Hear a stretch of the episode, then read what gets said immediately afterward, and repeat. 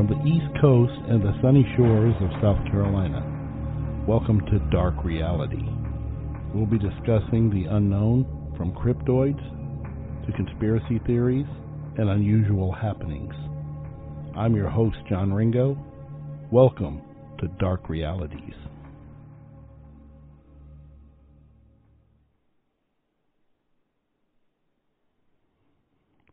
Good evening and welcome to Dark Reality.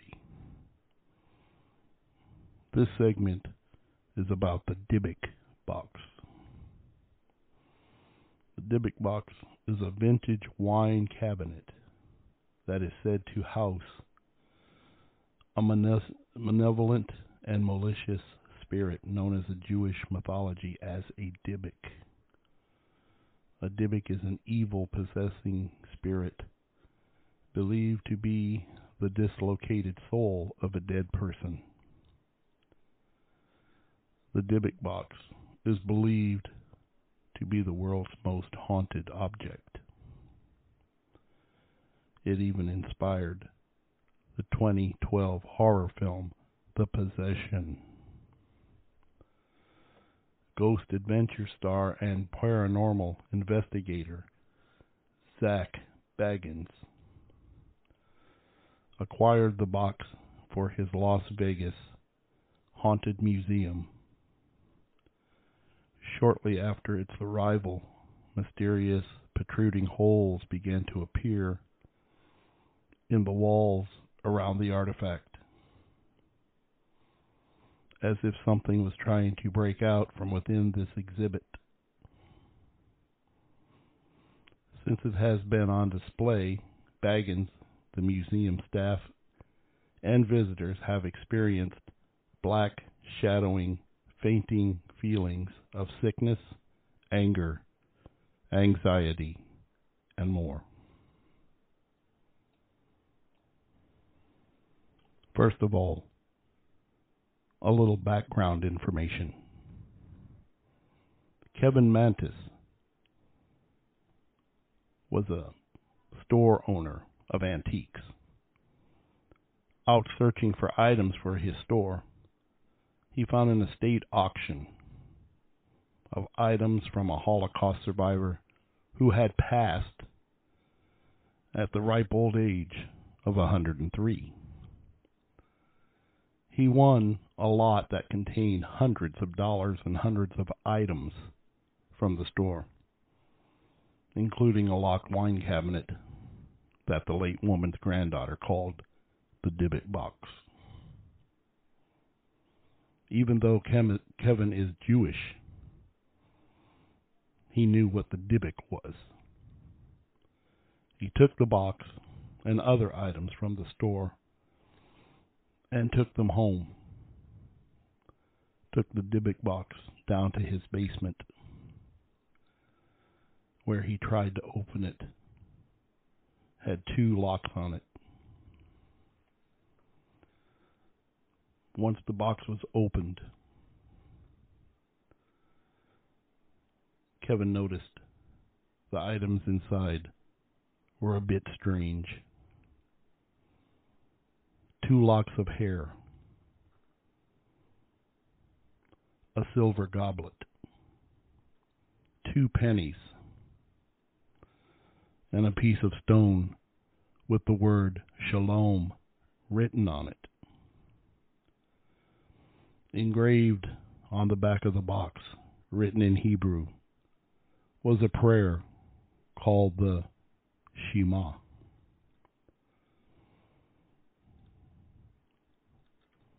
Kevin received a phone call and he was called out to another auction. He left the Dybbuk box in the basement, where later on his assistant, Jane Hollerton, Kevin's sale associate, went to the basement to tidy up. Soon after, Kevin got a call saying there's someone in the basement tearing it apart breaking glass, breaking fixtures, breaking antique pieces, yelling and screaming, only to find out it was his assistant, Jane. Kevin rushed back to the store, where he found Jane curled up in a corner, crying, sobbing, out of control. Jane became unruly. She began cursing at Kevin. She finally just walked out, never to be heard from again.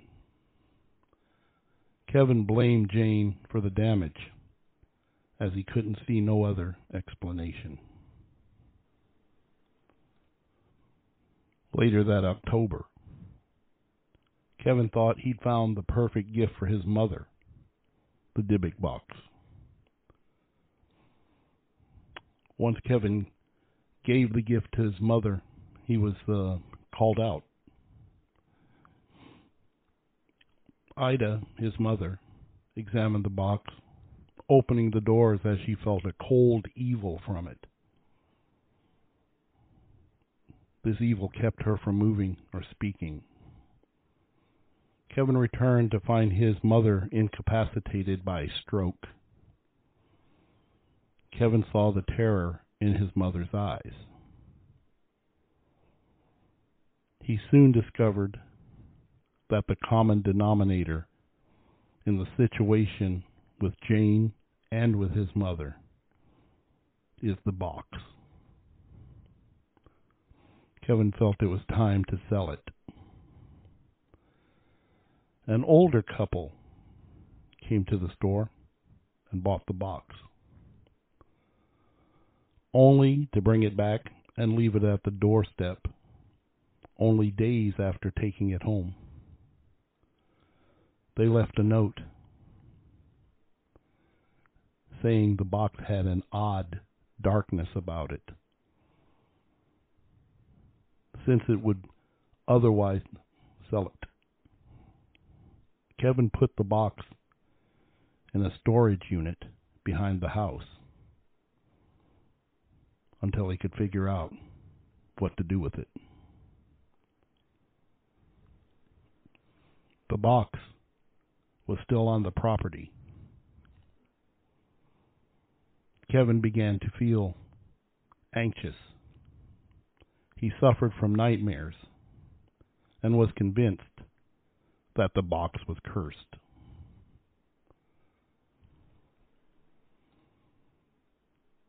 Kevin put the box for sale on eBay.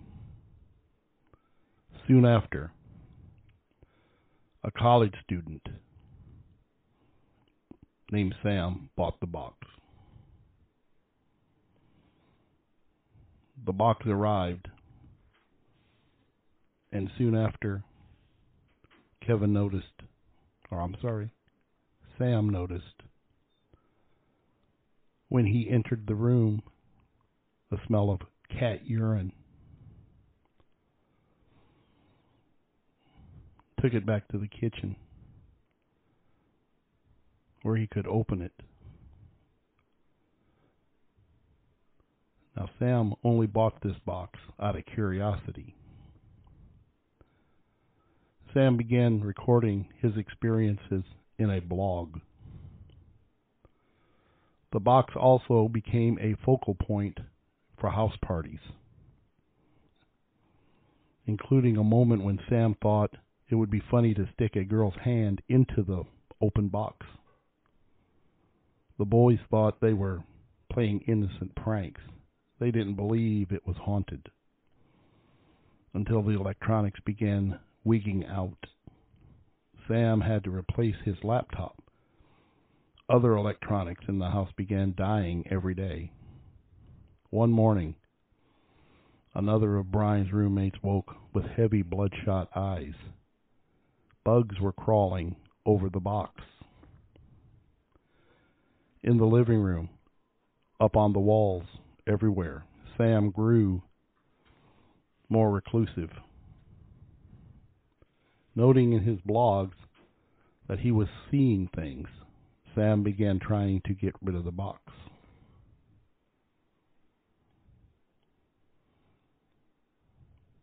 Jason Haxton, a director of the local medical museum, was fascinated by Sam's blog. He was interested in buying the box, trying to find a scientific basis for the things that were happening to Sam. Sam put the box up on eBay, and Jason was on the case. He gave Sam twice what he paid for it. Jason scanned the box for contaminants, but all he found was the dripping of wax in front of the door. It appeared to be used in some sort of a ritual. Within days of the box arriving at the museum, the computers began crashing. Weeks of work were lost. The light bulbs around the box began going out. Sudden illness affected the staff. They made Jason aware that the box was no longer welcome in the museum. Jason took the box, locking it into the trunk of his car. Jason began dreaming of the hags every time he tried to sleep. One night, Jason and his son were watching TV. When his son saw something, Jason looked over and he saw a black mass developing behind his son. Neither of them could figure out what on earth it could be. Jason decided that the box needed to be isolated and sealed. He took it to the basement of an unused rental property where it had nothing to do with his property or his family. Left it there and locked it locked the door. He came home and took a ritual bath to cleanse himself of the evil from the box. It didn't work. Suddenly he felt something tearing inside of him. He began vomiting mucus outside the door, his wife was panicked over a patch of bloody poison ivy. Jason decided to call Kevin Mannis, the previous owner of the box. Together, the two men began to swap notes about the box. There he met Sophie, the cousin of the old woman who passed out Sophie told him the story of the box. Prior to World War II, seances were something of a rage back then. Sophie's cousin had made a makeshift Ouija board with embroidery on a handkerchief. During one of the seances, the group contacted what they thought was a Dybbuk it haunted them as it tried to get them to bring it across into our our realm. The girls used the box to trap the Dybbuk once it had become across came across into our world. Using that knowledge, Jason contacted a rabbi and found out the best way to seal the box. It had been hidden away for seven years. No one else has reported further activity so far. For now, it is safe.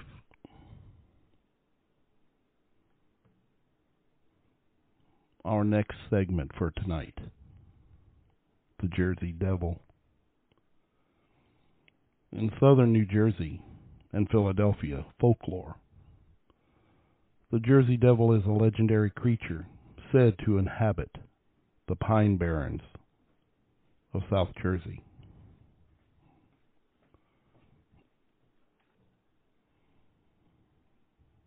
The creature is often described as a flying biped with hooves but there are many other variations. According to popular folk- folklore, the Jersey Devil originated with a Pine Barren resident named Jane Leeds, also known as Mother Leeds.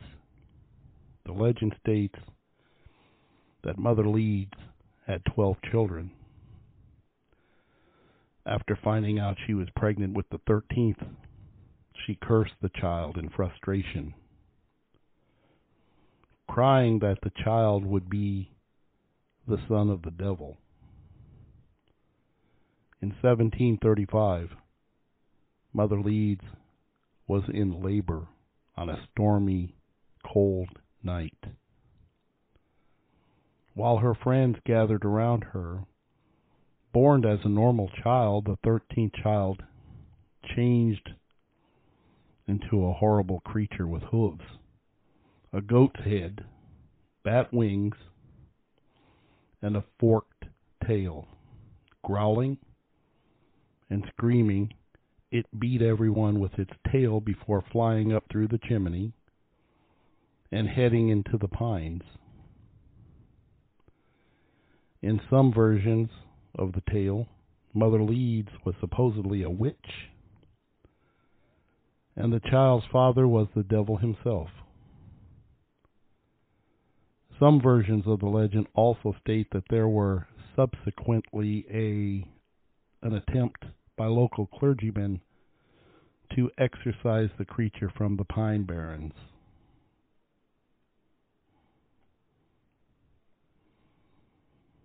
Prior to the 1900s and before the series of reported sightings of the creature began in 1909. The Jersey Devil was referred to as the Leeds Devil or the Devil of Leeds, either in con- connection with the local Leeds family or the southern New Jersey town, Leeds Point. Mother Leeds has been identified by some as Deborah Leeds.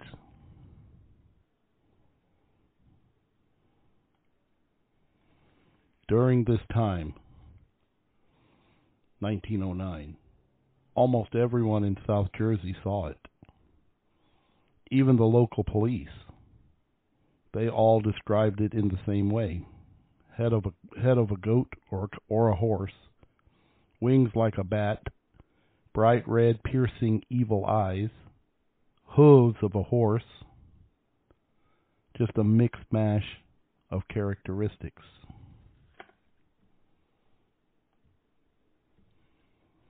Skeptics believe the Jersey Devil to be nothing more than a creative manifestation of early English settlers. Boogeyman stories created and told by bored Pine Barren residents as a form of a child's entertainment, the byproduct of the historical local disdain for the Leeds family. The misidentification of known animals and rumors based on common negative perceptions of the local rule population of the pine, uh, pine barrens known as pineys.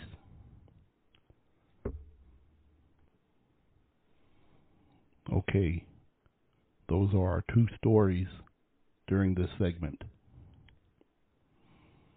I'd like to thank everybody for joining in. And remember to support. This is John Ringo. Goodbye.